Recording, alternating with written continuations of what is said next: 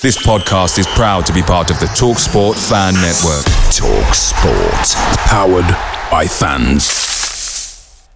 The TalkSport Fan Network is proudly teaming up with Three for Mental Health Awareness Week this year. We understand that the journey as a supporter isn't always smooth sailing, but rest assured you're not alone. There's a vast network of fellow fans who share your passion and may be experiencing similar challenges. Honesty is key in any relationship. If your friend asks you how you are feeling, tell them honestly. If you're going through a difficult time, let them know.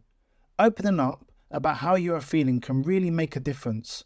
After all, they are your mates for a reason. Let's all take a moment to talk more than football. The Talksport Fan Network is proudly supported by McDelivery, bringing you the food you love. McDelivery brings a top tier lineup of food right to your door. No matter the result, you'll always be winning with McDelivery. Order now on the McDonald's app and you'll get rewards points delivered too. So that ordering today means some tasty rewards for tomorrow. Only via app at participating restaurants. 18 plus rewards registration required. Points only on menu items, delivery fee and terms apply. See mcdonalds.com.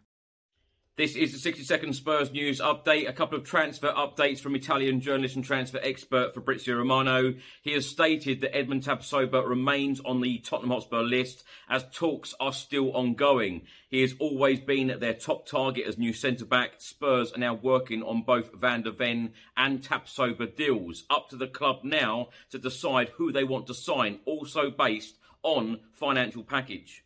Fabrizio Romano has also given an update on Pierre-Emile and his possible move to Atletico Madrid this summer. He has stated there is still no bid, but it is true Atletico Madrid have an interest in him. He is considered a strong player for them. From what I'm hearing, the player is really keen to try a different experience. After many years at Tottenham, to try maybe a different league and a different country and a different club. But at the moment, there is still no official bid. Let's see what happens between the clubs, but it is not something in advanced stages as of now. And this evening, the under 21s will travel away to Cambridge United in a friendly. The match will be played behind closed doors. The Talksport Fan Network is proudly teaming up with three for Mental Health Awareness Week this year. Beyond the pitch, beyond the results, we're here to connect fans, getting them to embrace the highs and lows of supporting your club because we're not just fans, we're a team. With two in three football fans having struggled with their mental health, we understand that life off the pitch can present its own challenges.